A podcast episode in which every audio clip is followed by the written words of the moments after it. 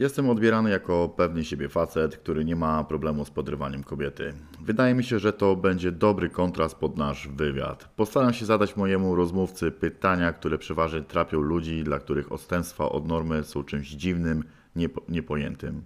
Tylko kto ustala te normy? Ty? Ja? Dlaczego narzucone odgórnie standardy muszą zawsze nieść za sobą ograniczenia?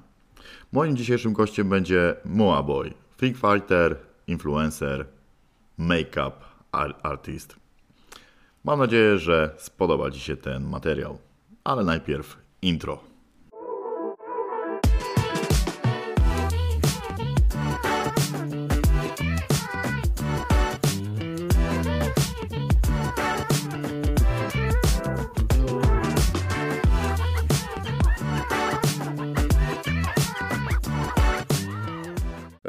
Ogólnie bardzo się cieszę, że mogę przeprowadzić z Tobą rozmowę. Mam nadzieję, jak kolega z kolegą. Przygotowałem pod to kilka pytań. Może polecimy po kolei. Powiedz mi kilka słów o sobie. Gdzie się urodziłeś? Z jakiej pochodzisz rodziny? Jakie masz relacje z rodzicami? No dobra. Więc urodziłem się pod Krakowem, w sumie dokładnie to w Myślenicach w 1994 roku. Od dziecka mieszkam na wsi. Przez jakiś czas mieszkałem w Krakowie, ale to jeszcze tam z moim facetem przez 2,5 roku. Ale wróciłem znowu do domu rodzinnego, jakby tak sobie uświadomiłem, że jednak wolę tą ciszę i spokój. No i co?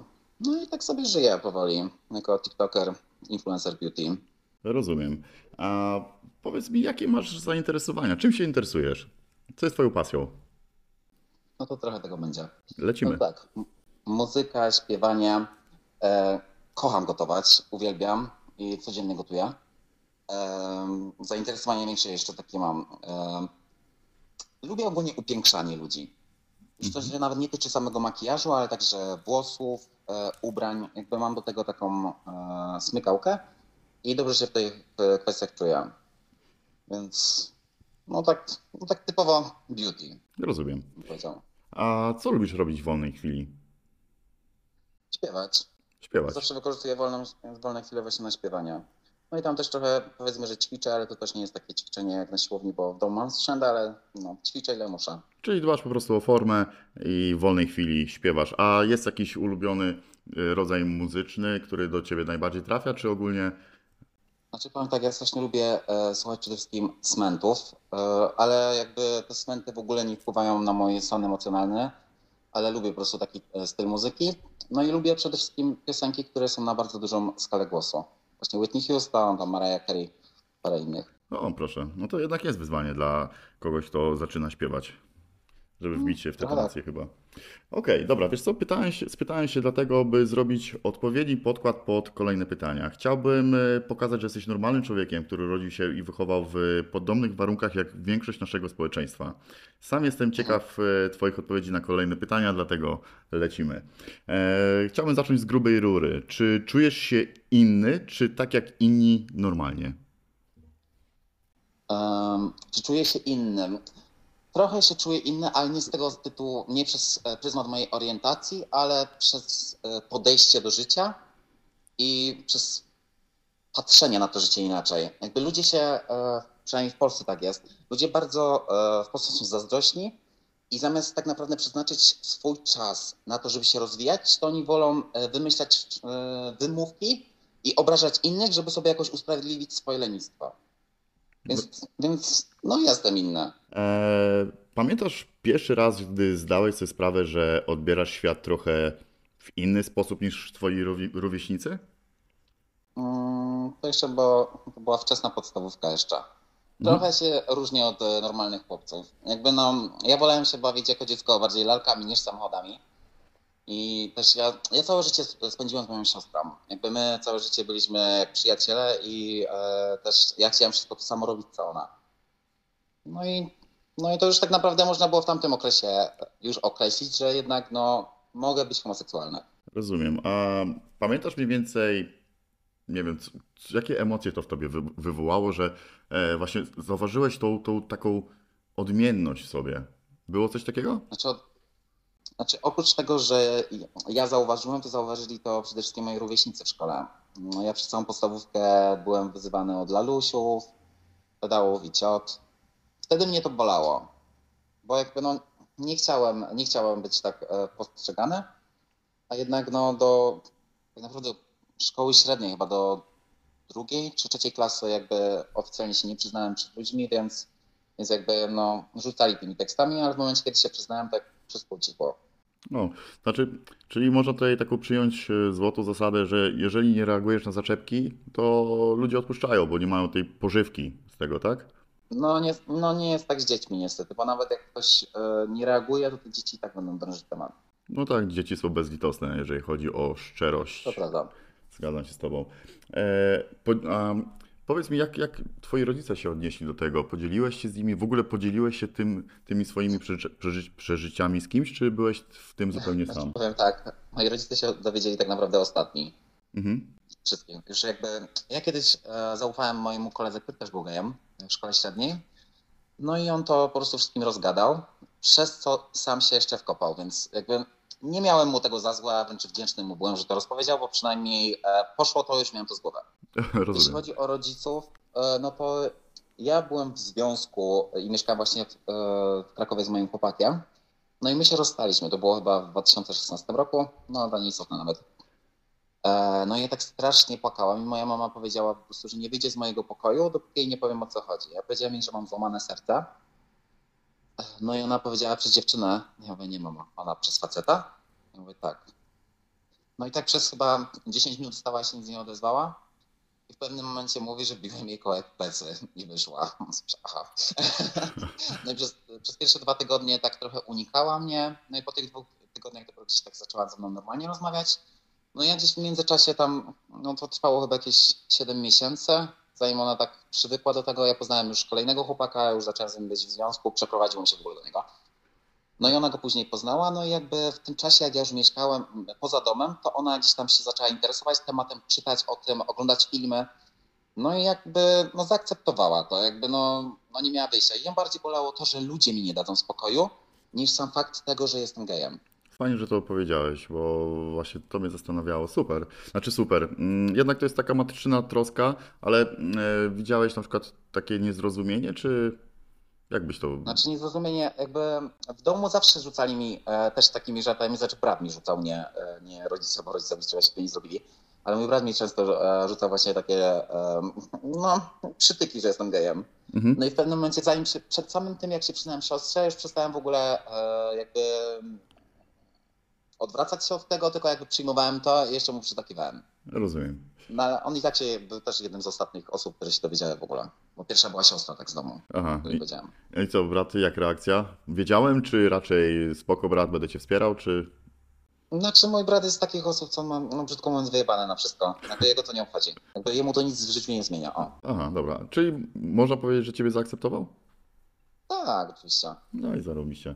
Dobra, wiesz co, mam kolejne takie pytanie jeszcze z mniej więcej z tego okresu. Jakie było twoje podejście do tego, że jednak podobają się tobie chłopcy? Walczyłeś z tym raczej, czy przyjąłeś tak jak jest? Jak to wygląda? Oj, bardzo walczyłem ze sobą. Jeszcze tam, jak byłem w szkole średniej, to od 1. do 3. klasy średniej ja byłem zakochany w takiej dziewczynie, ale ona miała faceta, więc... Mam wrażenie, że podświadomie mimo wszystko wybrałem ją z tego tytułu, bo wiedziałem, że z nią nie będę. Mhm. Więc jakby to była ostatnia dziewczyna, którą kochałem. No i później tam gdzieś pierwszy raz spróbowałem z facetem właśnie jakieś tam wakacje na praktykach. No jak spróbowałem z facetem, to już wiedziałem, że i tak do dziewczyny wrócę. Zresztą ja sobie nigdy nie wyobrażałem seksu z dziewczyną. Jakby, mhm. No nie. Rozumiem. Czyli nie jakby twoja uwaga była skupiona jednak na facetach. Tak. Ja też miałem, zanim się w ogóle przyznałem i nikt jeszcze o tym nie wiedział, to ja też miałem z tego tytułu bardzo dużą jakby depresję. Ja miałem próbę samobójczą wtedy, do której się w ogóle nikomu nie przyznałem, ale w ostatnim momencie się tak gdzieś ogarnąłem i obudziłem i jakby zatrzymałem to wszystko. Mhm. No i co? No i później jakoś już tak z górki poszło. Pierwszej osobie powiedziałem, no i tak powiedziałem już. Okej. A czy dopuszczałeś do siebie myśl, że jest to coś przejściowego i czy... Nie, bo to mi towarzyszyło tak naprawdę od urodzenia wszystko. Aha, ale na przykład właśnie w sumie powiedziałeś, że nie wyobrażałeś sobie seksu z kobietą, czyli to, bo miałem jeszcze drugą część tego pytania, czy jednak spróbowałeś, czy sprawdziłeś, że Seks kobietą to jest... No? To właśnie kiedyś w klubie byłem pijany i podobał mi się taki tam Włoch, więc zaciągnął mnie do, nie wiem jak to się nazywa, darkroom. No i z nim była dziewczyna, no i ona też tam weszła do tego darkroomu i no właśnie. Dobra, okej, rozumiem. I wtedy ogólnie już miałeś pewność, że nie, to nie to. Znaczy nie, ja uważam, że to w dotyku jest bardzo przyjemne, jakby. Jasne. Wiesz, no fajne, ale no jakoś nie. Okej, to właśnie chciałem. Właśnie to są takie pytania, które mnie nurtowały zawsze i wydaje mi się, że ludzie podobne mają zagwozdki, jeżeli patrzą na kogoś, kto jednak odbiega od normy. Takie ja mam wrażenie. Dlatego... No tak, i takie narzucanie, że spróbuj z dziewczyną, może ci się spodoba, no nie? Takie dokładnie. Narzucanie komuś. No to dlaczego? No to wy też spróbujcie ze facetami. Przecież może wam się spodoba akurat, nie? No bo why not? Zajebiście. No powiem ci, dobre podejście. Dobra, więc co, lecimy dalej. Czy twoim zdaniem homoseksualizm to choroba, czy może masz inną teorię na ten temat? Nie, homoseksualizm został wykreślony z listy chorób w 1973 roku. To nie jest choroba, to już jest uwarunkowane genetycznie jeszcze w płodzie. Więc rodzimy się tacy, nie stajemy. Tak samo jak heteroseksualni nagle się nie stają homoseksualnymi. No, tak nie działa, to nie jest wybór. Czyli to inaczej, rodzisz, po prostu z tym się rodzisz, z tym nie walczysz. Tak.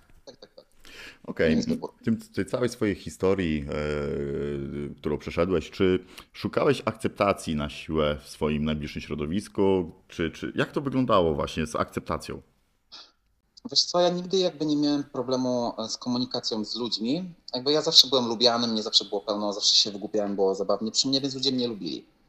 Więc jakby... Ja jedynie czego to... Ja miałem taką bliską przyjaciółkę tam w szkole średniej, właśnie jej pierwszej się przyznałam, więc ja zawsze z dziewczynami wszędzie, wszystko z dziewczynami robiłam. Nigdy właśnie z facetami, a z dziewczynami. Więc jakby dziewczyny też inne podejście mają trochę do tego niż faceci. Okej. Wiesz co, tutaj akurat... Jeżeli poruszyłeś ten temat jeszcze swojego pierwszego związku i tutaj też mam pytanie z tym związane. Chodzi mi tylko, że troszeczkę od innej kwestii chciałem do tego podejść. Bo jednak jeżeli zdecydujesz się już na związek i pokażesz się gdzieś, tak jak mówiłeś, mieszkałeś na wiosce, później wspomniałeś mi w rozmowie, że przeprowadziłeś się do większego miasta, wyjdziesz na miasto ze swoim partnerem.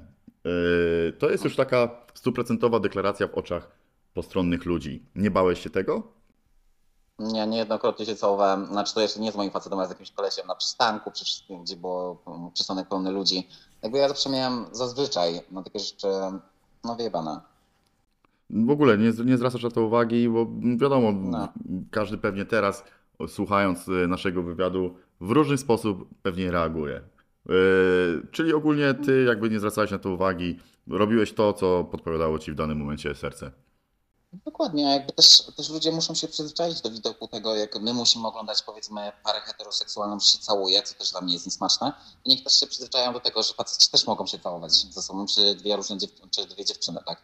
O właśnie, teraz poruszyłeś ciekawy temat. Właśnie to mnie zawsze zastanawiało, jak to jest, bo na przykład ja kiedyś, powiem ci szczerze, kiedyś wydaje mi się, że byłem dosyć zamkniętą osobą, zanim nie wyjechałem za granicę, nie popracowałem w jakichś tam innych państwach i zobaczyłem, że mentalność ludzi się zmienia, jak zmieniasz otoczenie. I kiedyś dla mnie to było takie, kurwa, co tu się dzieje, jak może dwóch kolesi się całować. Teraz na przykład ja nie mam z tym problemu, nie zwracam w ogóle, jakby to jest coś takiego, na co nie zwrócę uwagi, nie zawieszę na tym oka i nie budzi to we mnie żadnych emocji.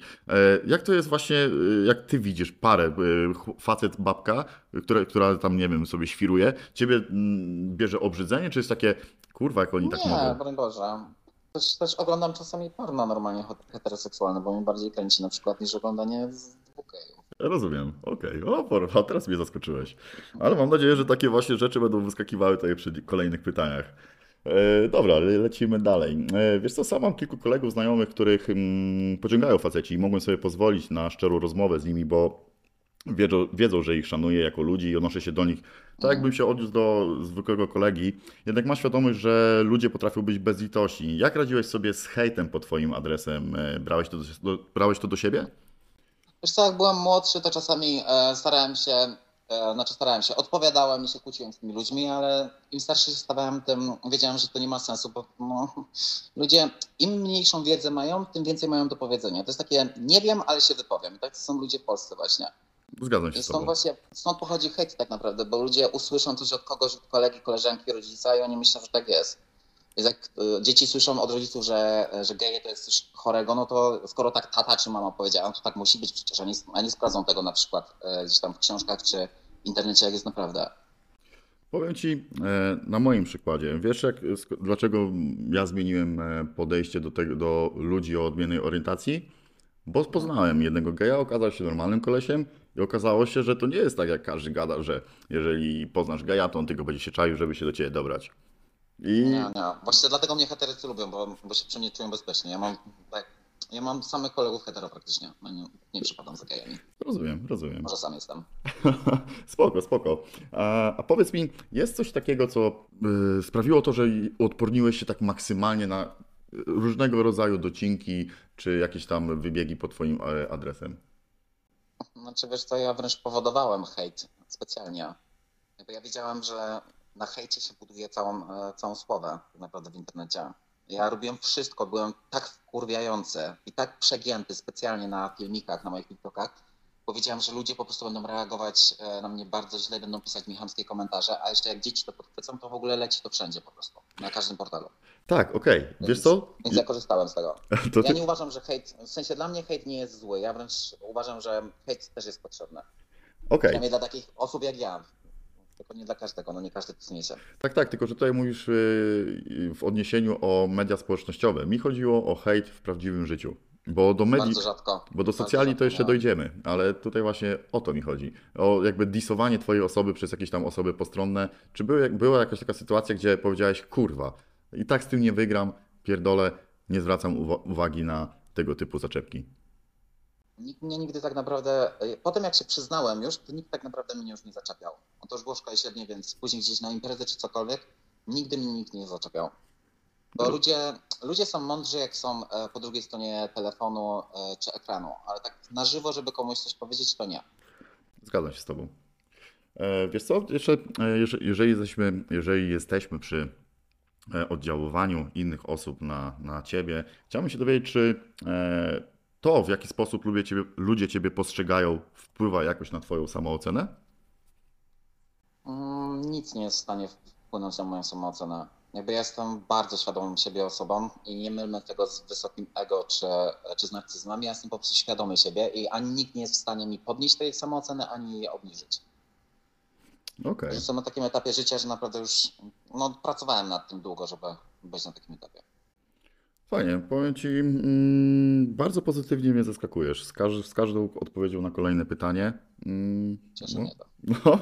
Mnie też. Powiem ci szczerze, bałem się troszeczkę tej rozmowy, ponieważ to jest taki dosyć delikatny temat jeszcze u nas w społeczeństwie. I u nas jest coś takiego, że jeżeli ludzie czegoś nie rozumieją, to próbują to szykanować, opluwać, niszczyć, deptać. Tylko dlatego, że... Tak jest od zarania dziejów. Jak czegoś nie rozumieli, to chcieli to niszczyć, zamknąć, żeby czegoś nie widzieć. Aczkolwiek homoseksualizm wywodzi się z czasów starożytnych, gdzie było to normalne, gdzieś tam chyba w średniowieczu dopiero było to zakazane. Kościół zaczął rządzić. Kiedyś czytałem, że ponoć Spartanie też akurat praktykowali taką miłość między sobą. Jeżeli... W Egipcie też. Dużo jest takich wzmianek na ten temat. Jednak to jest nadal, wydaje mi się, u nas może troszeczkę bardziej ludzie się otworzyli na pewne zagadnienia. Wydaje mi się, że przez to, że jednak troszeczkę rzeczy spływa do nas z zachodu, ale nadal gdzieś tam te uprzedzenia są. Czy ty się spotykasz właśnie jeszcze z takimi uprzedzeniami? Jakie to są sytuacje? Jak sobie wtedy radzisz?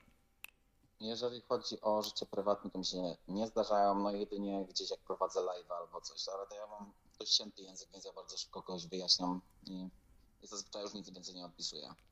Rozumiem. Wiesz co, ostatnio tak zwróciłem uwagę, czasem zdarza mi się przeglądać live'y na TikToku, choć uważam, że niektóre to naprawdę są mocno odklejone od rzeczywistości. Zgadzam się. I był taki chłopaczek, kurczę, z make-upem na twarzy i akurat co on, coś namawiał ludzi, że jak będą dawać mu gifty, to on będzie jadł jakieś tam rzeczy, chodziło o jakieś żelki, coś tam nieważne. I jak zobaczyłem, co ludzie piszą w jego komentarzach, co drugi komentarz to było gej, ciota, gej, ciota. A to nie był ptaszek? Wiesz co, nie pamiętam teraz, nie przypomnę sobie, bo... Taki krótkościęty? Krótkościęty, no. No to tak, to I powiem ci szczerze, tam siedziało u niego na live chyba z 1000 osób. I co drugi komentarz to było gejciota, gejciota. I jak sprawdzałem, to powiem ci szczerze, zwróciłem uwagę na ludzi, którzy piszą te komentarze. To były kobiety. Nie, właśnie nie. To były kobiety. To byli mężczyźni w wieku 30 lat, 25 lat. I tak sobie pomyślałem, ja pierdolę, nie wierzę, że ludzie w tym wieku jeszcze robią takie akcje. Ja tego, na przykład ja tego nie pojmuję. Co im to daje? Niektórzy nie wyszli jeszcze spod kamienia. Możliwe, możliwe. Chociaż wiesz co, tak kiedyś Abelard Giza rzucił chyba takim fajnym tekstem, gdzieś w jednym ze swoich stand-upów, że internet to jest takie miejsce, fajnie by było, gdyby w internecie można było zostawić cały ten syf. Na przykład wchodzisz sobie, nie wiem, załóżmy na mój kanał i piszesz narrator, wal się na ryj. I zostawiasz mnie z tym komentarzem, zamykasz laptopa i idziesz swój dzień. Ogólnie jesteś wtedy zadowolonym człowiekiem, wyrzuciłeś z siebie wszystkie te najgorsze rzeczy właśnie u mnie pod moim materiałem. Ja mam ten komentarz w dupie, ty jesteś uśmiechniętą osobą. Byłoby to coś pięknego, gdyby to działało właśnie w ten sposób, ale niestety. Mam pytanie do ciebie właśnie. Czy często zdarzają się tobie sytuacje, gdy ktoś ciebie próbuje poniżyć i z czego to wynika właśnie? Chciałbym jednak tutaj pokazać to życie prawdziwe, poza iPadem, iPhone'em czy laptopem. Normalnie w normalnej rzeczywistości takie rzeczy się przytrafiają, gdzie ktoś próbuje ciebie poniżyć? Wśród gejów bardzo często. Ja jestem z takich osób, które mają bardzo dużą cierpliwość i naprawdę są w stanie dużo znieść i mam duży dystans do siebie. Więc ja wiem, że jak te osoby próbują mi coś pocisnąć czy coś, no to wysam się, no ciśnij, no jakby no, skoro potrzebujesz tego, no to to zrób, jakby mnie to nie rusza tak czy się. Ale jeżeli ktoś przesadzi, no to się bardzo szybko przeciwko niemu odwróci, bo ja jestem na tyle inteligentną osobą, że ja zawsze wypnę sytuację. I osoby, które tak naprawdę nie atakują, no to tak naprawdę wychodzi tylko na jaw to, że one są po prostu słabe psychicznie. I zazdroszczą mi po prostu tej pewności siebie. I ludzie też uważają, że ta pewność siebie, którą ja mam, ona jest wymyślona. Nie, ja na nią naprawdę pracowałem całe życie i przy dłuższej znajomości ze mną każdy wie, że ja taki, jaki jestem, po prostu nie jest wykreowana postać. To jestem po prostu ja. I jak jestem też w internecie, taki też jestem na żywo. Wiesz co, mój bagaż doświadczeń jakby pozwala mi ocenić, czy ktoś jest szczery, czy udaje. Moim zdaniem faktycznie to co sobą reprezentujesz, ja to kupuję. I...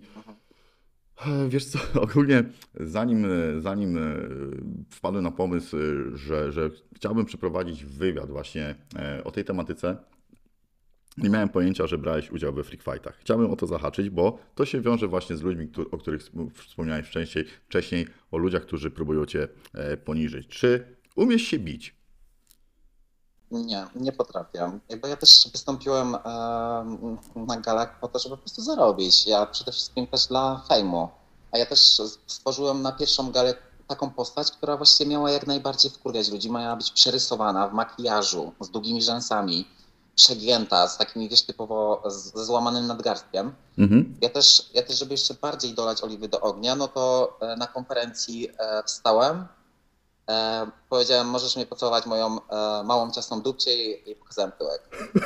Więc jak jeszcze tego dolałem tej oliwy do ognia i po prostu no, tabloidy, jak oni opisywali, zrobiłem obrzydliwy gest w stronę swojej przeciwniczki. O. Aha, bo ty walczyłeś wtedy z przeciwniczką. Tak, z kobietą, to była moja pierwsza walka. Powiem ci, a kto wyszedł w ogóle z taką inicjatywą? Federacja czy jak to wyglądało? Federacja. A trenowałeś jakoś do tego? Przygotowywałeś się? No miałem całe 6 godzin treningu tam z takimi znajomymi moimi. Jeden znajomy właśnie walczył w MMA. 6 godzin? 3 dni po 2 godziny przed samą walką. No grubo, panie kolego. A powiedz mi, co czułeś przed walką? Myślałeś, dam radę? Wygram? Znaczy, dopóki nie miałem treningów, to właśnie martwiłem się, ale już po pierwszym treningu, tam jak miałem tam z workiem, tam z moim kolegą, no to sobie myślałem, aha, dam radę, nie? Jakby ja też wiedziałem, że jako facet mam też lepsze warunki, tak? Mam więcej siły i w ogóle, aczkolwiek no patrząc na nią, to i tak wszyscy myśleli, że wygra ona. Nawet sam Marcin Najman myślał, że właśnie ona wygra. No. Nikt mi nie dawał szans i też nawet wyższy kurs był na mnie na zakładę, a na nią niższy, no bo wszyscy wiedzieli, że ona wygra, nie? A tu zaskoczyłem wszystkich, nie? Rozumiem. A nie miałeś czegoś... U nas społeczeństwo ogólnie przyjęte jest, że kobiet się nie bije. Kobiety nie można ponoć kwiatkiem nawet uderzyć. Znaczy, no ja to potwierdzam. Czy... No, ale to, wiesz, ale to nie było tak, że ją ktoś zaciągnął do tego ringu na siłę, że ona nie chciała. Tylko my podpisując te kontrakty, my wiedzieliśmy, na co się piszemy. I ja, i mama tak naprawdę. Więc dlatego mnie wkurzało to, że wszyscy stoją po jej stronie, że to jest kobieta i w ogóle, gdzie jakby wszyscy świadomie podpisujemy te kontrakty. No jasne, ale... Nic nas do niczego nie zmusza. Była chyba jeszcze... Wcześniej była też jedna walka chyba bokserska. W Rosji. No. Tylko, że facet tam przegrał akurat. No właśnie. Nie bałeś się tego? Nie. Znaczy byłoby też rzeczy wygram czy przegram. No chciałem wygrać. Ogólnie pomogła ci ta walka w karierze? Bo przyjmijmy to influencera. Bardzo. Jakby no cała Polska... Ja byłem na językach całej Polski tak naprawdę. I nie tylko polski, bo największe tabloidy też napisały o mnie, typu New York Post czy The Sun, więc za granicą też o mnie usłyszeli. No i też dostawałem hejty z całego świata na Instagramie, grozili mi tam śmiercią i w ogóle. Więc myślę, no jak nie macie sobie nic lepszego do roboty niż pisanie takich głupot, no to sobie piszcie, nie? A jeżeli mogę się zapytać, dobrze przełożyło się to na pieniądze odpowiednio? Znaczy powiem tak, pierwsza walka, no tak, no, szału nie było. Okay. Druga walka już była super. Wiesz co, bo tak myślałem, że, bo miałem takie pytanie właśnie przygotowane następne, bo skoro brałeś udział gdzieś tam we freak fightach, miałeś te 6 godzin treningu, myślałem, że może była sytuacja, gdzie na przykład jakiś typ na ulicy cię obrażał i wymierzyłeś sprawiedliwość, czyli znokautowałeś gościa i wiesz. Nie, ja nigdy nie byłem za przemocą fizyczną. Ale ogólnie miałeś sytuację, gdzie dotykała jakbym ciebie... Jakbym musiał, to bym się bił, ale ja nie wywołuję nigdy agresji takiej, żeby ktoś chciał mnie bić. Ani okay. Ja bym zaczął, ja bym nigdy nie zaczął po prostu w ten sposób. Rozumiem, no to tak bardzo pozytywnie. Dobra, lecimy dalej. Czy napotykasz się z jakimiś trudnościami przez swoją orientację? Coś, na co nie masz wpływu, ale wyprowadza ciebie to z równowagi? Na przykład w sensie, czy mnie nie przyjmą do pracy, czy coś takiego albo coś? Na przykład, albo ogólnie takie trudy dnia codziennego. Nie, szczerze mówiąc nie. Ja jakbym mógł się urodzić od nowa i wybrać sobie orientację, to wciąż chciałbym być gejem. Uważam, że dzięki temu jest cała moja osobowość, charakter zbudowana i dzięki temu też jestem takim człowiekiem, jakim jestem, bo też dużo w życiu przeżyłem, dużo hejtu też właśnie przetrawiłem i myślę, że to też mnie bardzo uwarunkowało na ten moment. I też dzięki temu jestem lepszym człowiekiem. Dzięki temu. Okej.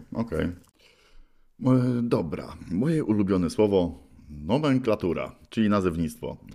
Powiedz mi, jakie określenia są dopuszczalne pod twoim adresem, gdy kogoś nie znasz, a jakie latają w twoim najbliższym środowisku, jeżeli chodzi tutaj o orientację?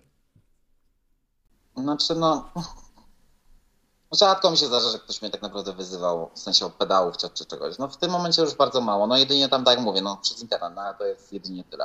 Aha. Aczkolwiek ja mam tyle dystansu do siebie, że mnie to w ogóle tak nie rusza totalnie. No słyszę właśnie. Słyszę i to jest zajebiste, to właśnie też bardzo lubię w ludziach. Ekstra. Dobra, lecimy dalej. Gdy przeczytałem twoje materiały na TikToku i Instagramie, zauważyłem, że sporą uwagę przywiązujesz do swojego wyglądu, co mnie ogólnie zaciekawiło, bo powiem ci szczerze, nigdy nie widziałem tak dobrze wykonanego make-upu przez faceta na facecie. Nie szalejmy. Ale powiem ci, to jakby przykuło moją uwagę, bo jak zauważyłem, że zaobserwowałeś mnie na Instagramie i wszedłem na twój profil, patrzę, kurde. Ostry rysy twarzy. Masz głęboki głos. A ja lubię, jak facet ma taki głęboki głos. Dzięki. Dzięki, bo się zaczerwienię zaraz. Ale dobra, czekaj, bo wybiłeś mnie z rytmu. Dobra. Może opowiesz pokrótce naszym słuchaczom, czym zajmujesz się na co dzień, jeżeli chodzi to, co przedstawiasz właśnie na swoich mediach społecznościowych, bo jednak zasięgi masz spore. Jak to wygląda? Znaczy ja prezentuję makijaże pokazowe. W tym momencie trochę się wycofałem z tego, przez właśnie jak zacząłem walczyć, to gdzieś tam przestało mnie interesować te makijaże, ale chcę znowu od nowa wrócić do tego. No też parę konkursów też powygrywałem, jeżeli chodzi o makijaże, gdzieś tam współpracę dzięki temu mam z nimi, z tymi markami. No i co? Lubię to robić. Od zawsze mi się to podobało, w sensie najbardziej się zainteresowałem tematem w 2014 roku, jak poznałem moją najlepszą przyjaciółkę, która mieszka teraz w Stanach, ale to jest jedyna osoba, z którą tak długo się przyjaźnię i jest ta przyjaźń naprawdę taka prawdziwa. I ona już się wtedy potrafiła malować tak jak na ten moment Kim Kardashian. jeżeli kojarzysz osobę, to tak, wiesz, idealny makijaż. I ona już wtedy taki makijaż robiła i mnie to zainteresowało. No i gdzieś tam z czasem ja zacząłem, kupiłem swój pierwszy podkład, korektor, no i zacząłem kombinować, później bronzer jakiś, no i zacząłem się uczyć tego konturowania, no i ja też wymyśliłem jakby swoją własną tak naprawdę technikę, nigdy się nie sugerowałem tym, co tak naprawdę ludzie pokazywali czy robili, zwłaszcza w Polsce. Polskich to w ogóle nie oglądałem influencerów beauty, bo nie było sensu, zawsze zagranicznych. No i gdzieś tak naprawdę dzięki ciężkiej mojej pracy i mojemu zapałowi tak naprawdę no jestem tutaj, gdzie jestem. No, nigdy nie byłem na żadnym kursie, więc tak naprawdę no, wszystko, co mam, to zawdzięczam tylko i wyłącznie sobie. Czyli taki samouk, można powiedzieć. No samouk, no. A zdarza ci się... No, w sensie nigdy nie brałem od nikogo pomocy. O. Rozumiem. A zdarza ci się na przykład dawać porady dziewczynom? Porady? No. Oczywiście. Tak? Oczywiście. Jak wchodzi i ma coś źle zrobione, ja mówię, dziewczyna, co tu masz na twarzy? Zajebioza. Pięknie, pięknie. Ja bardzo często gdzieś tam koleżanki, nawet kolegów maluję czasami i to heterków. Przed występami jakimś czy coś. Jakby no teraz coraz częściej też chłopaki hetero zaczynają dbać o siebie, paznokcie robić, nakładać makijaż, w sensie, ale nie taki mocny, tylko gdzieś tam sam podkład, żeby wyrównać kolory, to już się robi czymś normalnym raczej, zwłaszcza wśród influencerów. Wiesz co, właśnie tutaj to było moje kolejne pytanie. Co myślisz właśnie o polskich facetach? Dbają o siebie, mają poczucie stylu, czy jednak to jest dalej takie zacofanie? Wiesz co, jest część mężczyzn, która zaczęła naprawdę super o siebie dbać. Na przykład Paweł Tyburski, mi się bardzo podoba to, że on bardzo dużą wagę przywiązuje właśnie do wyglądu, do tego jak wygląda, jak się ubiera. To jest fajne. To jest fajne, że faceci dbają, ćwiczą i to już się robi takie właśnie jak w Stanach, nie? Że dążą do ideału. No tak. Nie tylko dziewczyny dbają o siebie, tylko też teraz faceci. To mi się bardzo podoba. No, zgodzę się z tobą. Nie przeszkadza mi to totalnie, że są wymuskani w sensie w makijażu, czy bez, czy paznokcie mają zrobione, czy mają dużo biżuterii, czy coś. Jakby no, mi się to podoba, że dba, bo każdy człowiek, który dba, zawsze będzie postrzegany jako ktoś ładny. Tak. No tym samym będzie też przyciągał ludzi do siebie. Będzie taką lepszą aurę wytwarzał. A powiedz mi, co byś to na przykład zalecił takiemu typowemu Ryśkowi, jeżeli chodzi o dbanie o siebie? Takie podstawy. No nie wiem, no, chodzenie do barbera, żeby ogarnąć włosy, zarost, jakieś kremy, żeby stosować, no też no wiadomo, no, facet też powinien wyglądać, tak? No przede wszystkim higiena, bo też nie zawsze wszyscy mężczyźni o to dbają. To strasza dziewczyny, oni są zdziwieni później. No i przede wszystkim no, ubierać się jakoś tak na czasie. Okej. A w tym wszystkim, co teraz opowiedziałeś, czujesz się męsko? Znaczy, ja się czuję męsko, ja się nie potrzebuję czuć męsko. Ja się potrzebuję czuć sobą. Jakby przy bliższym poznaniu mnie cię nie da nie lubić, tak naprawdę. No, powiem ci, jestem w stanie to uwierzyć. Ja też nigdy nikogo nie oceniam za to, co zrobił kiedyś, czy jaką ma pracę, czy coś. Dla mnie się zawsze liczyło to, czy osoba dla mnie jest dobra. Czy ja się z nią dogaduję, czy po prostu mam w niej wsparcie. Jakby, no, dla mnie by ktoś mógł kogoś tam, powiedzmy, może drastyczny przykład zabić, ale jakby wiem, że na przykład tego żałuję i jakby chcę się zmienić i dla mnie ta osoba pokazuje, że ma serce i chce się poprawiać, tak? Więc dla mnie są bardziej takie rzeczy ważne, że ludzie tak naprawdę mają to serce, czego brakuje w tych czasach, bo ludzie robią wszystko, żeby wbić drugiej osobie nóż w plecy, żeby mieć lepiej. Zgodzę się z tobą, jest ten wyścig szczurów widoczny bardzo. Jest. Powiem ci, bardzo, bardzo pozytywnie mnie zaskakujesz z każdym pytaniem i tak sobie tą rozmowę wyobrażałem, jak widziałem na przykład twoje nagrywki na TikToku czy na Instagramie. Spoko. Cieszę się bardzo. I tak a propos jeszcze tego, co powiedziałeś, ja też nie rozumiem ludzi, którzy mówią, nie lubię go, nie lubię jej. A ja mówię, a rozmawiaj z nim? Nie. No to mówię, jak możesz go kurwa nie lubić? No. Nie zamieniłeś z nim zdania. Albo widziałem, że coś wrzucił do internetu. No i? A co internet ma wspólnego z życiem prywatnym? Dokładnie. Niestety ludzie lubią szybko oceniać, lubią szybko tak, wyciągać jakieś pochopne wnioski bez sensu. Ja na przykład, mam też taką zabawę, czasem jak mi się nudzi, wchodzę sobie na przykład na TikToka i czytam komentarze. Poruszam takie dosyć kontrowersyjne na razie tematy.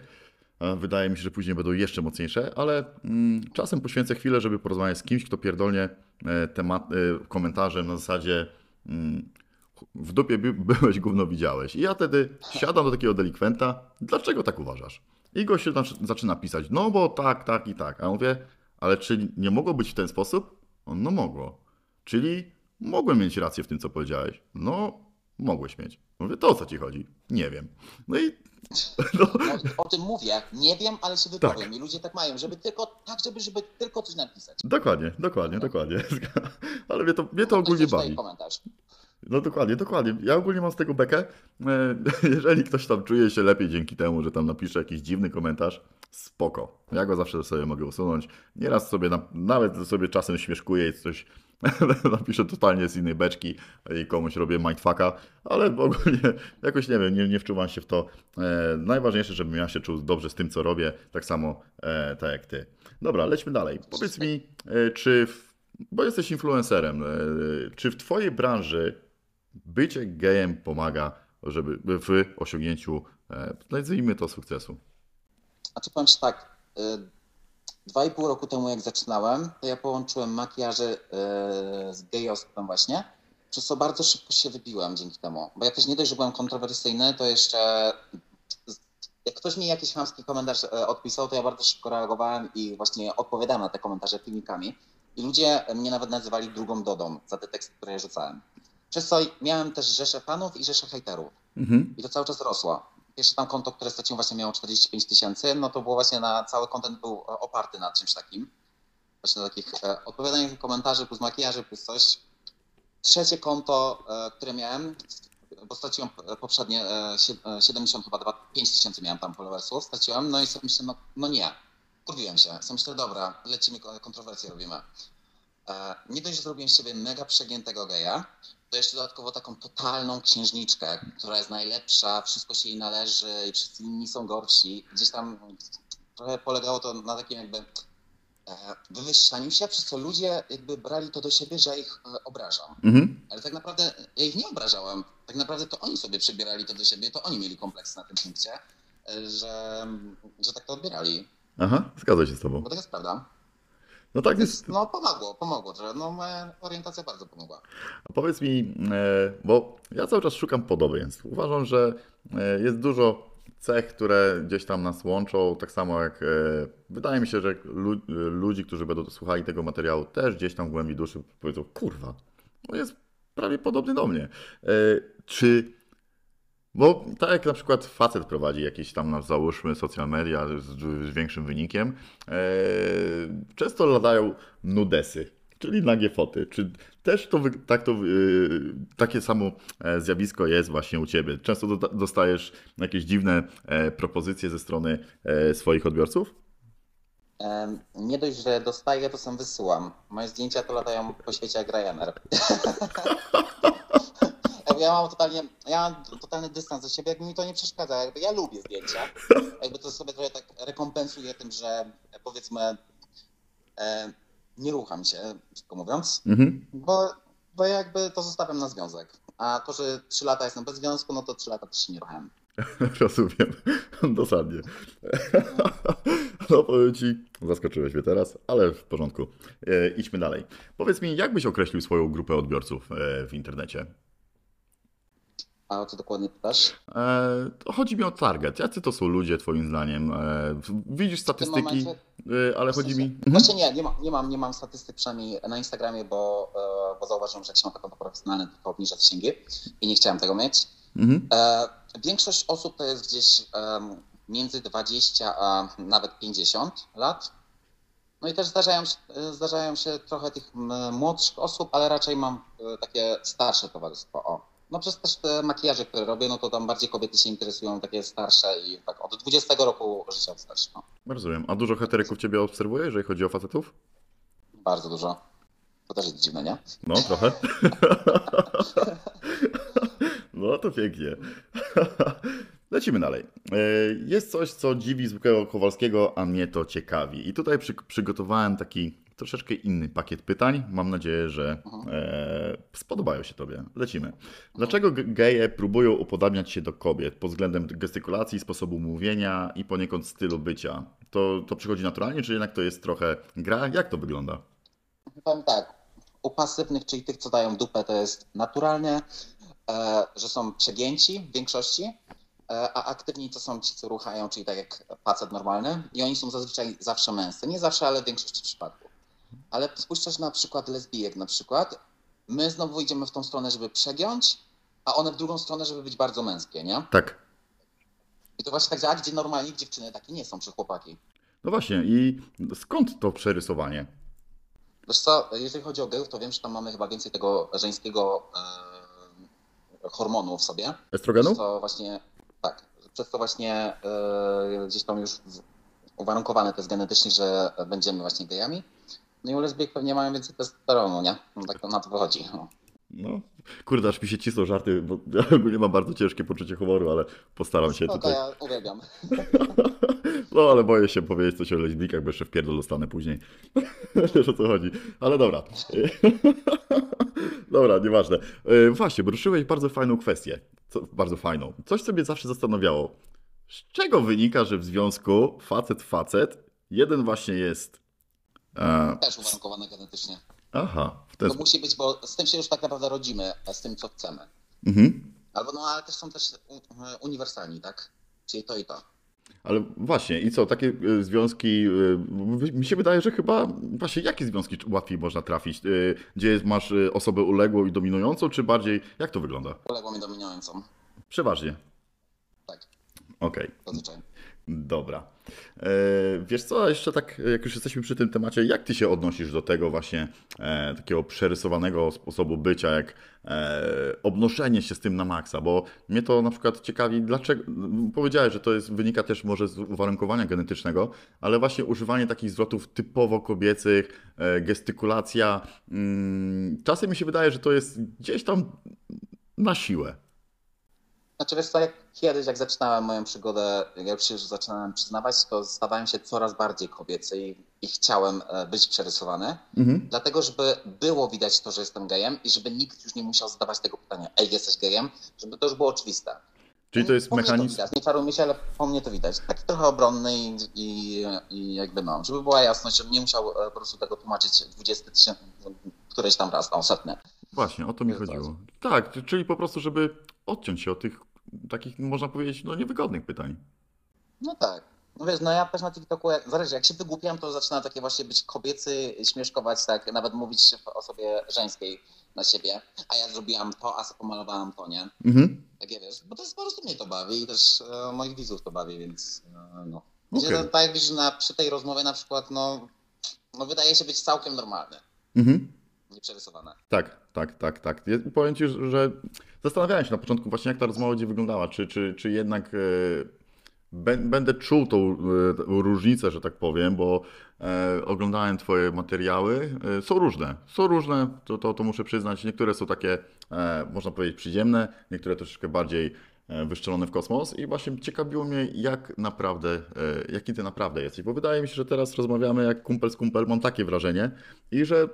W ten sposób byś się zachowywał, gdybyśmy wyskoczyli na imprezę, właśnie tak byśmy rozmawiali pewnie. O Jezus Maria. I tak, i byłbym też szalony, twerkowałbym na środku parkietu, głupiał się, poznawał ludzi. No jak się napiję, to ja jestem bestia, w 10 miejscach na raz. To wiesz co? 10 osobami rozmawiam. To utnę ten temat, bo chciałbym właśnie do tego wrócić na koniec, bo ja też lubię imprezować. Dobra. I do tego, o tym jeszcze porozmawiamy, ale dobra. Wiesz co, jak już jesteśmy ogólnie przy przerysowaniu pewnych rzeczy, na myśl mi przychodzą parady równości. To mnie zawsze zastanawiało. Tak jak wspomniałem na wstępie, jestem na maksa tolerancyjną osobą, tak mi się wydaje.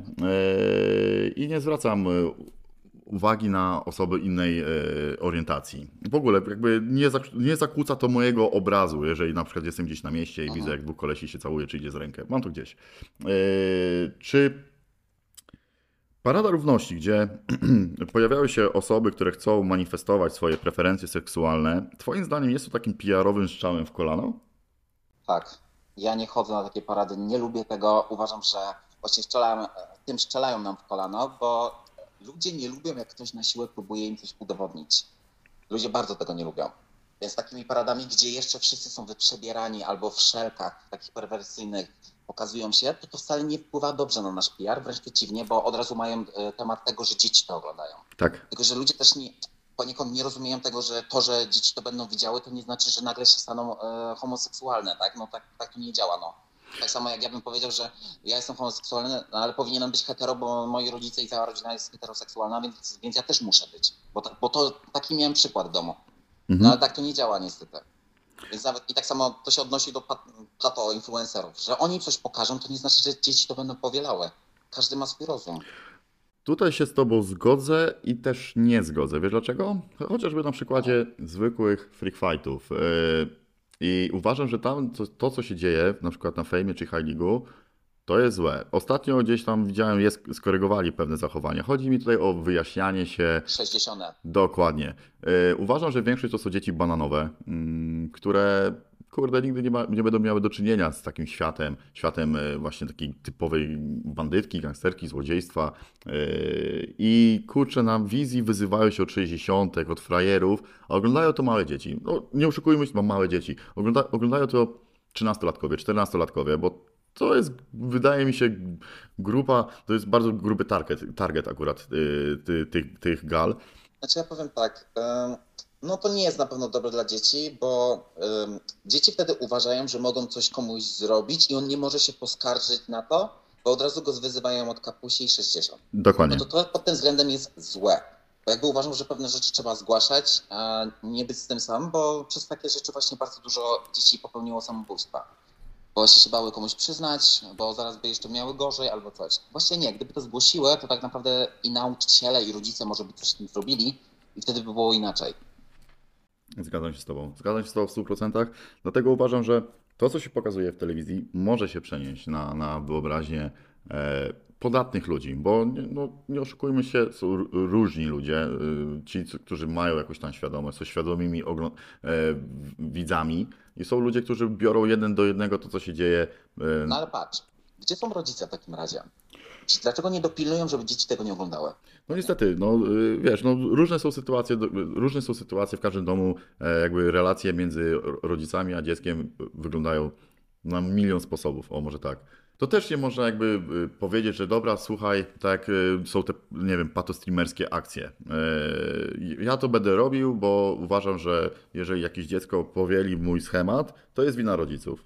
No też tak nie do końca się z tym zgadzam. No ale też ja uważam, że TikTok, tak naprawdę, bo to jest w tym momencie największa platforma, powinna być, każde konto przy zakładaniu powinno, nie wiem, podać tam numer dowodu, żeby to mogło być sprawdzone, że faktycznie to 18 lat jest. I wtedy by nie było problemu tak naprawdę. Wydaje mi się, że to by było spoko rozwiązanie. Też tak uważam, bo tak samo na strony pornograficzne. Tak, masz 18 lat? Dobra, mam 5. Okej, kliknę tak. No to przecież wejdę, nie? No tak, też tak. To nie jest sprawdzane totalnie. No nie no. Ja myślę, że jak gdyby ludzie byli legitymowani właśnie dowodem, to też nie byłoby tyle hejtu, a przede wszystkim dzieci by może, nie wiem, wzięły się za naukę, a nie siedzenie całymi dniami na TikToku i pisanie głupot. Powiem ci, kiedyś miałem taką sytuację, przypomniało mi się teraz. Siedziałem sobie na tarasie. Jaram szluga i słyszę pizda nad głową. Ktoś sobie rymuje pizda nad głową, pipi, pizda nad głową. Stary, wychylam się za barierkę, a tam, nie wiem, dziewczynki 9- albo 8-letnie i lecą, sobie śpiewają. I jedna skończyła śpiewać i do drugiej taką wiązankę puściła, stary, aż mi... Ja bardzo dużo przeklinam, ale jak ja to usłyszałem, pomyślałem, Jezu, co tu się dzieje? Zwróciłem jej uwagę, to się popłakała, poleciała do rodziców, ale ona, kurczę, znała te bity, wiesz, bity popka, które są, mocne, więc takie rzeczy, kurczę, trafiają do ludzi i wracając do tego, co ten temat, który rozpoczęliśmy, Paradę Równości. Właśnie to są to takie, moim zdaniem, strzały, które, kurczę, niekoniecznie wychodzą na dobre, jeżeli chodzi o PR. Więc ogólnie zdarzyło ci się wziąć udział w takiej paradzie? Nie. Nigdy nie byłem, nie chcę być, jakby nie promuję takich rzeczy totalnie. Dlatego mówię ci, że ja nie przepadam za środowiskiem gejów. Oni po prostu drażnią. Są strasznie roszczeniowi, wszystko im przeszkadza, a przede wszystkim są fałszywi. I biją ci nóż w plecy w najmniej odpowiednim czasie dla ciebie. No, zaskoczyłeś mnie teraz, ale okej, dobra, może tutaj chwycę jedną rzecz, którą powiedziałeś, roszczeniowi. Zauważyłem ostatnio taką tendencję, że w tych czasach mniejszość dyktuje warunki większości. Też to widzisz, czy nie? Tak, ja też poniekąd rozumiem, gdyby też w Polsce było to, że na przykład jak geje chcą się żenić, to niech się brać ślub, to niech biorą ślub. komu to przeszkadza tak naprawdę. No okej. Okay. No. I też wracając też do tego o adopcję na przykład. Mhm. Jakby ja uważam, że czasami dwójka gejów lepiej by wychowała dziecko niż niektóre patologiczne rodziny. A niestety w większości rodzin jest alkohol, papierosy, a dzieci cierpią, nie jedzą. I ja uważam, że na przykład w takiej parze gejowskiej lepiej by się zajęli dzieckiem niż normalnej.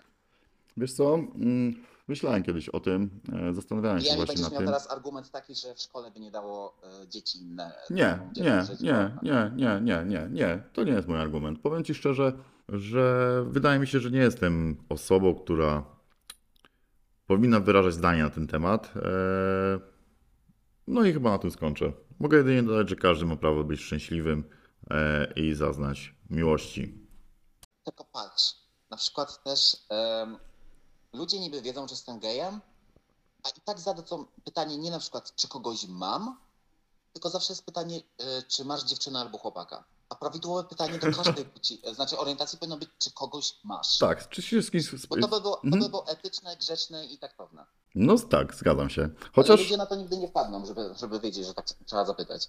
Chociaż powiem ci, jak ja pisałem sobie pytania pod nasz wywiad, no to nie, dla mnie to było takie normalne, żeby wiesz, ogólnie nie chciałem rzucać takich pytań, które zawsze wpadają na pierwszą myśl, jeżeli się pomyśli o homoseksualizmie, dlatego też jakby nie wchodzę w te tematy, dobre powiedzenie, wchodzę, ale dobra, nieważne, chodzi mi o to, że dla mnie to jest takie naturalne, dobra, no jesteś gejem, spoko, no nie mam z tym problemu, rozumiem, jesteś gejem, to wiąże się z tym, że jarają ciebie kolesie. Spoko, masz kogoś, bo sam powiedziałeś, że miałeś związek, później tam ci się gdzieś rozbił. 3 lata sam. Dokładnie, więc jakby dla mnie to jest coś normalnego, więc może to jest coś takiego, że ludzie nie do końca to rozumieją, pojmują i gdzieś tam ta podświadomość wychodzi w takich schematach, które są od zawsze narzucane przez rodziców, tak, szkołę. Musisz mieć kogoś, bo tylko dzięki temu będziesz szczęśliwy. Jakby ja na przykład nie czuję się szczęśliwy z związkiem, ja na przykład wolę być sama. Okay. A jest narzucane z góry, że masz kogoś mieć, bo wtedy się spełnią wszystkie twoje marzenia. Znaczy, ale naprawdę w momencie, kiedy wchodzisz w związek, zaczynają się dopiero wszystkie problemy. Znaczy, dużo rzeczy jest narzucanych, wiesz, tak samo jak w szkole masz taki system, że ucz się pilnie, to zdobędziesz dobrą pracę, ale nikt nie, na przykład nie ma takiego myślenia, ucz się, kombinuj, bądź kreatywny, to będziesz miał swój biznes. Jest takie narzucanie z góry takiego schematu, że musisz się uczyć, musisz pracować, musisz płacić podatki. Tak mówili nam nauczyciele. Dokładnie. I że musisz być tym trybikiem w machinie. I na przykład mi się to nie podoba, dlatego wiesz, ja sobie działam w swój sposób, zgodnie z moją naturą. I na przykład ja też tak samo, dlatego też uważam, że jakby szanuję twoje podejście do życia, twój styl życia, ponieważ nie idziesz tak jak wszyscy, kurczę, z takim schematem, takim wiesz... No nie mówię, że smutnym, bo jeżeli ktoś czuje się szczęśliwy w tym swoim takim, tej otoczce, no to zajebiście, 5 dla niego, jak najbardziej się cieszę z tego. Tylko mówię, no, zgubiłem wątek. Czekaj, zapętliłem się, ale dobra. Kolejne pytanie, mocne pytanie. Czy bycie gejem w Polsce sprawia, że jesteś odporniejszy na problemy dnia codziennego? Oj, tak. W tym momencie już tak, jakby uodporniłem się bardzo na tak zwaną opinię ludzi, która mnie tak naprawdę nie obchodzi. No i przede wszystkim doznałem tylu przykrości w życiu właśnie już tak od czasów podstawówki, tam szkoły średniej, że tak naprawdę każde doświadczenie umacnia, tak? Też każdy związek umacnia, to jest też lekcja życia, tak? Ja wyciągam wnioski na szczęście, więc większość gejów bardzo dużo osiąga właśnie z tego tytułu, że chce udowodnić coś ludziom. Mhm. Dlatego właśnie mówię, wracając do dzieci, że miałoby lepsze życie z gejami, bo geje są bardzo ambitni. Okej, ale też... Chcą udowodnić. Okej, rozumiem to. Tylko też właśnie tutaj jest taka cienka granica, gdzie ludzie się oburzają i mają z tym problem, bo jest każdy ciągnie swoją stronę, tą linę, że tak powiem, że tak. Wiesz, o co mi chodzi. Więc... Ale ja teraz mam pytanie tak do ciebie, tak ze strony heteryka, nie? Okej. Jakby kolesie bardzo narzekają, że nienawidzą gejów i w ogóle. Aha. No ale co, ale chodzą do fryzjerów, a większość fryzjerów jest gejami i dotykają ich po głowie, więc to im nie przeszkadza wtedy? Wiesz co, ja na przykład, fajne pytanie, bo ja na przykład uwielbiam wsadzić kij w mrowisko. Ja na przykład... Uspokój się. Już wiedziałem, że pomyślisz o czymś innym. Ale dobra, czekaj. Chodzi mi o to, że jak ci wspomniałem wcześniej, ja jestem tolerancyjny na maksa. Mam kolegów, ciepłych kolegów, tak to nazwijmy. Oni pozwalają... Inaczej, jak ja z nimi na przykład gdzieś tam po imprezie są, jakieś aftery są, często spotykamy się w jakimś tam gronie. Jest kilku znajomych, którzy wolą paróweczki, że tak to nazwijmy, od muszelek. I wiesz, oni wiedzą, że ich szanuję i ja do nich mogę sobie powiedzieć w jakiś tam sposób i wiesz, ja jakby jestem otwartą osobą, nie mam, wydaje mi się, nie mam zamkniętego umysłu, wiesz, jeżeli ktoś jest gejem, robi coś tam w sypialni, mnie to nie interesuje, bo mnie to nie dotyczy i jeżeli na przykład barber jest zajebisty w swoim fachu, to ja wolę pójść do niego, bo miałem raz sytuację, poszedłem do jakiejś grażyny, ogolić, wystylizować brodę i wąsa, no stary, to co ona zrobiła, ja myślałem, że ja tam rozniosę. Wyszedłem z tego zakładu, nigdy więcej tam nie wróciłem, oczywiście nie zapłaciłem za usługę, bo ona sama powiedziała, że to jest gratis, jakby zajebistą przysługę mi oddała. I później po tym trafiłem właśnie na barbera geja. No kurde, tak jak on miał ostrzyk, no stary, zajebista robota. I dosyć długo do niego chodziłem, później zmieniłem miejsce zamieszkania, no to niestety musiałem siłą rzeczy przenieść się do innego salonu, ale wiesz, ja nie mam z tym problemu. I zauważyłem, że ktoś, kto ma mocne poczucie męskości, czuje się męsko w 100%, nie będzie miał problemu z tym. Tak jak ja lubię chodzić w różowych koszulkach, nie przeszkadza mi to, czuję się w tym zajebiście męsko, to mnie nie identyfikuje jako faceta, to co mam na sobie. Uważam, że największy problem z gejami mają faceci, którzy nie są 100% męscy. I pewni tego swojej orientacji. Może...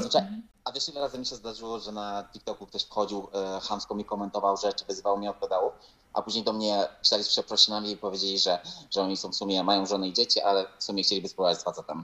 Co ty gadasz? Także, no widzisz. O Jezus Mary. Ale... To mi się zdarza raz na 2 tygodnie.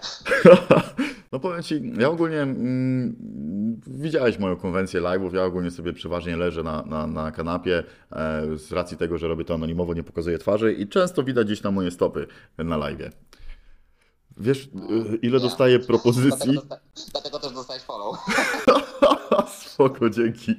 Ale powiem ci, ja z tym nie mam problemu. Chyba że ktoś przeknie, bo jeżeli ktoś mi wyśle zdjęcie, na przykład jakiś tam nie wiem, komplement, okej, spoko, podziękuję, miłego dnia. Ale zdarzają się takie, moim zdaniem, już coś, co mi nie pasuje. Jeżeli ktoś próbuje za bardzo wejść gdzieś tam w moją sferę, no to już nie. Tu jest stop, stary. Też nie będę tej osoby wyzywał, no bo dlaczego miałbym? Wiesz, no nie chce mi się wchodzić w dyskusję, bo jeżeli ktoś sobie troszeczkę za bardzo tam pozwolił, no mi to nie pasuje, no to też nie chce mi się tłumaczyć tego, szkoda czasu troszeczkę. Też nie chcę obrażać tej drugiej osoby, no bo dlaczego miałbym? Ale dobra, wiesz co? Lećmy dalej. Chciałbym pokazać naszym słuchaczom, że ty, ja czy jakiś randomowy człowiek jesteśmy bardzo w pewnych kwestiach podobni, a może w większej ilości tych podobieństw znajdziemy. Chciałbym pokazać, że tak samo reagujemy w różnych sytuacjach i tutaj jest temat imprez. Uważam, że to jest taka, jesteś kurczę młodym człowiekiem, ja uważam się za młodego człowieka, w głowie mam, nie wiem, mentalnie mam z 23 lata, tak mi się wydaje. Lubisz imprezować? Co? Czy lubisz imprezować? Kocham. Znaczy kocham. Uwielbiam domówki. Już mi się nie chce imprezować. Dawniej było tak, że wychodziłem w czwartek wieczór na imprezę, a wracałem do domu w niedzielę. Nie śpiam z nic, więc... Rozumiem. A powiedz... Ja też nigdy nie ukrywałem tego, że gdzieś tam lubię używki, więc no... Okej. I teraz właśnie powiedz mi taką rzecz. Jak wychodzisz do klubu na miasto, jesteś singlem, często właśnie podrywasz kolesi na imprezach? Często, ale w sensie, wiesz co, nigdy z nimi nic nie robię, bo jakby mnie trochę przeraża ten świat, bo no, trochę jest taki rozpustny. No i też roznosi choroby, więc no ale to nie ma znaczenia tak naprawdę, jeżeli chodzi o orientację, tylko ogólnie. Więc mnie to trochę przeraża, bo się nigdy nie chcę niczym zarazić. No jasne. Więc raczej nic nie robię z tymi osobami, ale lubię sobie poflirtować, jakby kręci mnie to. Rozumiem. Sama rozmowa. A zdarza ci się trafić na heteryka i co się wtedy dzieje? Na przykład... Często. I co wtedy? Chłopak, właśnie trafiam. Oni przychodzą tam, żeby wyrwać laski do gejowskich. No i zazwyczaj się gadamy. To ja mówię, mnie heterycy ogólnie lubią. Bo ja też, ja się nigdy do nikogo nie dobieram i czy to jest hetero, czy to jest gej, ja się nigdy do nikogo nie dobieram, jakby mam ten takt na tyle, żeby takie rzeczy nie robić i nie odpraszać ludzi od siebie. No bo jednak jest takie podejście facetów, weź mi tego gościa, jest pedałem, będzie się na pewno do mnie dobierał. Ja nie wiem skąd, tak, dlaczego, tak, dlaczego faceci tak myślą? Właśnie tego nie rozumiem, bo akurat te mają bardzo wygórowane wymagania, jeżeli chodzi o mężczyzn. Więc dlatego dziwi mnie to, że każdy hetero myśli, że ktoś będzie się im chciał do tyłka dobrać, bez przesady. Najlepsze, jak to mówi jakiś tam genek, który nie ma jedyny z przodu. Tak, ja na przykład, no na pewno, na stówę stary tak będzie, nie? Ale dobra, zajebiście. Wiesz co, ach właśnie, bo to podobieństwo.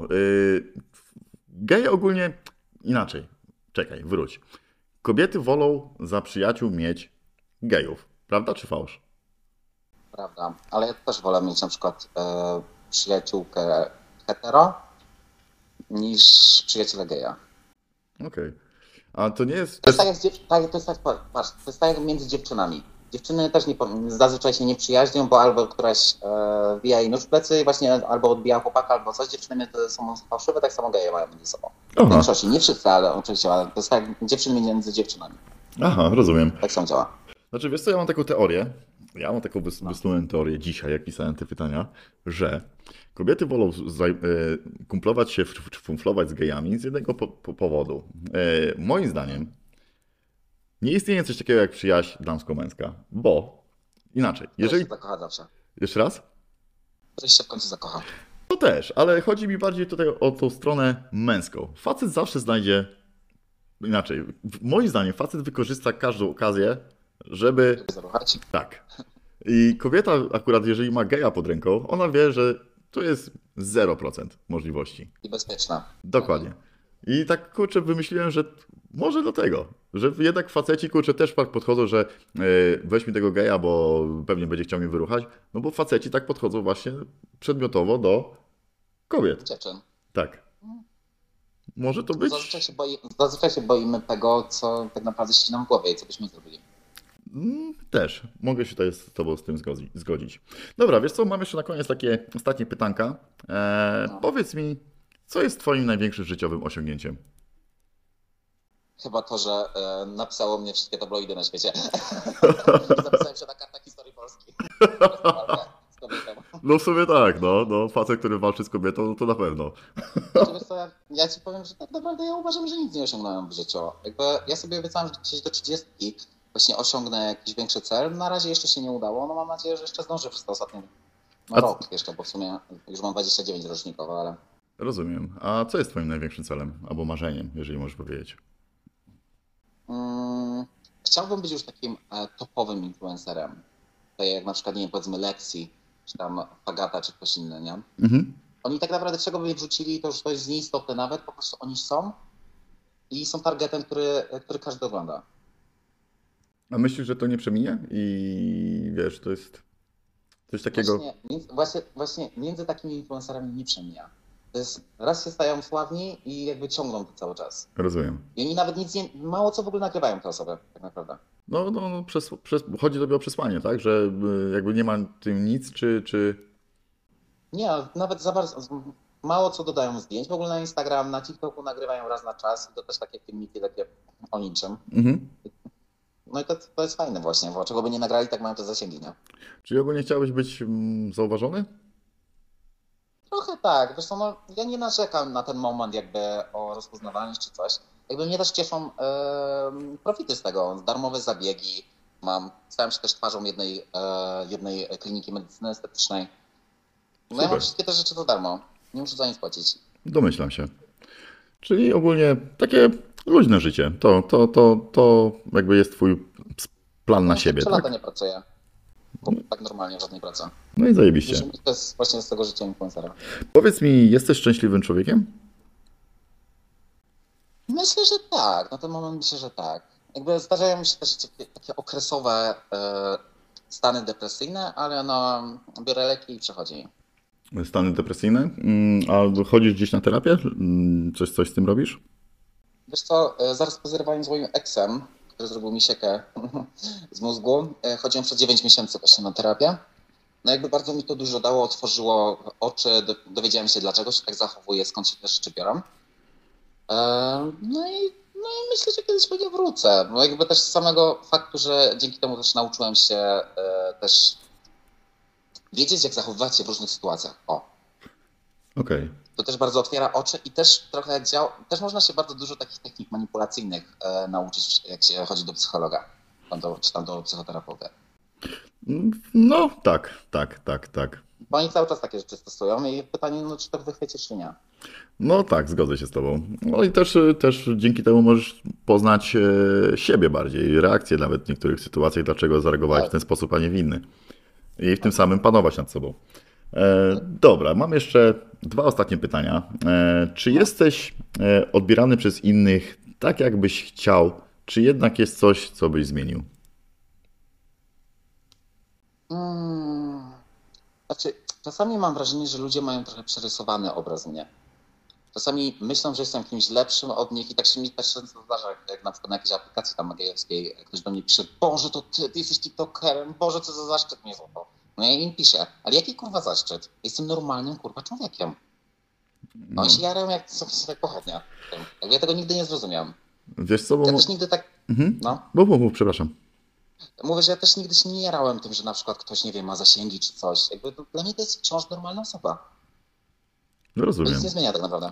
Tylko wiesz co, może właśnie ten twój sposób bycia może pokazywać, może inaczej.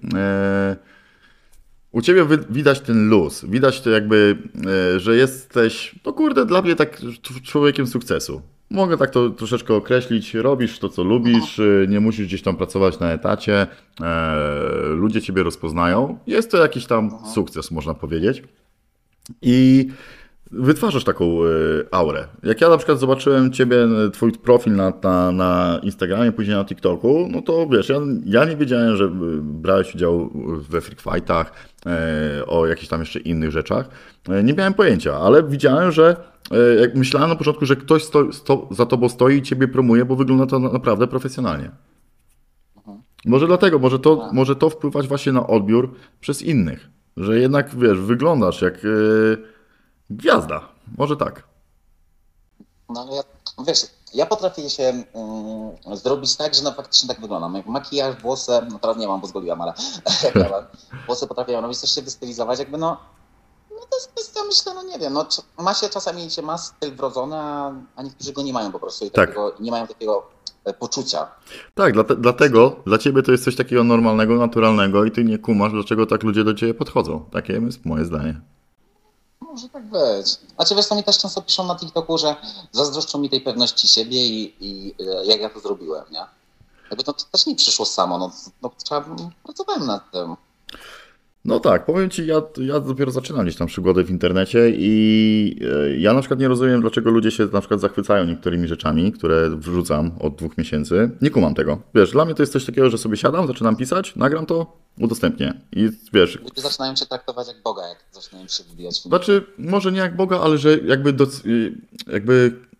Ja nie czuję tego zachwytu nad tym, co wrzucam. Dla mnie to jest coś takiego normalnego, naturalnego, jakby ja nie widzę tej wartości takiej, jak inni mi, jak inaczej. Ja tego nie potrafię dostrzec, to co dostrzegają inni. Nie wiem, czy to z mojej strony jest trochę upośledzone, czy nie.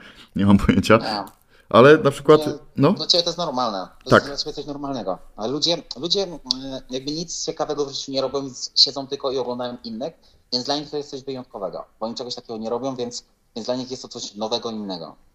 Właśnie, a wydaje mi się, że po prostu wystarczy spróbować i tutaj to była taka fajna myśl na końcówkę, że wystarczy się odważyć i zrobić jeden ruch w odpowiednim kierunku i to samo idzie. Oczywiście, tak. Dokładnie. I mam ostatnie pytanie na sam koniec. Czy twoim zdaniem trzeba mieć jaja, żeby być gejem w Polsce? Wiesz co, teraz to chyba nie, ale ja zaczynałem swoją przygodę tak w wieku, nie wiem, 18 czy 19 lat, już nie pamiętam dokładnie, który to był rok, 2012? Chyba 2012, no. No to wtedy trzeba było jeszcze je mieć, bo to był taki temat jeszcze tabu, ludzi to przerażało, ale w tym momencie tego jest już tak dużo w internecie i wszędzie, że nikt się już tym nie przejmuje tak za bardzo. No są ci oczywiście te osoby, o których mówiliśmy, co jeszcze nie wyszły spod kamienia, no ale już większość na nikim to nie robi wrażenia i też jakby zaakceptowali temat. Żartowałem, to nie było ostatnie pytanie. Właśnie zostawiłem taką wisienkę na torcie. Co byś poradził osobie, która chce wyjść z szafy, czyli odkryć się przed światem? Jaką dałbyś radę? Co byś powiedział takiemu chłopakowi? Z mojego doświadczenia życiowego wiem, że jeśli chcemy być zaakceptowani przez innych, to na początku sami siebie musimy zaakceptować, pokochać. Wiem, że na początku towarzyszy strach, czy ludzie właśnie nas zaakceptują, czy nie. Boimy się ich reakcji, ale uważam, że nie mamy się czego obawiać tak naprawdę, jeszcze w tych czasach. 10 lat temu, jak ja przyznawałem się do tego, że jestem gejem, no było całkowicie inaczej. Jeszcze ludzie tak mieli sceptyczne podejście do tego. W tym momencie większość osób to akceptuje. Jeżeli ktoś czuje, że jest gotowy pokazać się, otworzyć przed światem, to ja uważam, że powinien to zrobić. No a jeżeli ktoś nie zaakceptuje ze znajomych tego, no to ja to mówię, no śmieci same się wyniosły, tak? Nie zasługiwał po prostu na taką osobę. Jeżeli chodzi o rodziców, to w większości przypadków jest tak, że gdzieś tam przeżywają to na początku, aczkolwiek to później zaczynają normalnie akceptować. Teraz też trochę to poszło do przodu, bo rodzice są bardziej nowocześni, jakby nie oceniają pod tym względem, nie mają z tym totalnie problemu, a jeszcze jak się dziecko przyzna, to bardzo się cieszą z tego tytułu, że się przyznało, że im ufa w ogóle i im to mówi. Uważam, że tłumienie tego w sobie też nie jest dobre, no bo stąd się biorą właśnie stany depresyjne i samobójstwa. Więc taka rada od wujka Mua, przyznaj się, miej to z głowy, a im wcześniej się przyznasz, tym twoje życie stanie się szybciej lepsze. Rozumiem. Spoko, wiesz co, bardzo się cieszę, że udało nam się zamienić kilka zdań i to uwiecznić. Mam nadzieję, że nasza rozmowa pokaże, że kurczę, gej to nie jest panienka wymalowana gdzieś tam mówiąca słodko, tylko to jest normalny gościu, z którym można wyskoczyć na browara, sobie pogadać i który nie będzie próbował zerwać z ciebie spodni. Człowiek, który ma jakieś swoje marzenia, pasje, cele w życiu.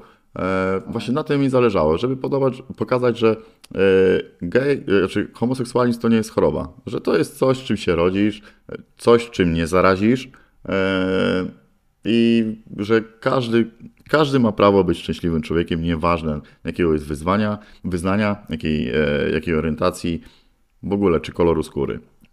Bardzo ci dziękuję za miłą rozmowę, naprawdę się cieszę, że cię poznałem i mam nadzieję, że kiedyś uda nam się gdzieś złapać i dobrze najebać. Też mam nadzieję. Dziękuję bardzo. Dziękuję również. Standardowo, mój słuchaczu drogi, poproszę Ciebie o lajka pod tym filmem, szczery komentarz oraz o zasubskrybowanie tego kanału YouTube. Dziękuję za Twój czas i uwagę. Narrator.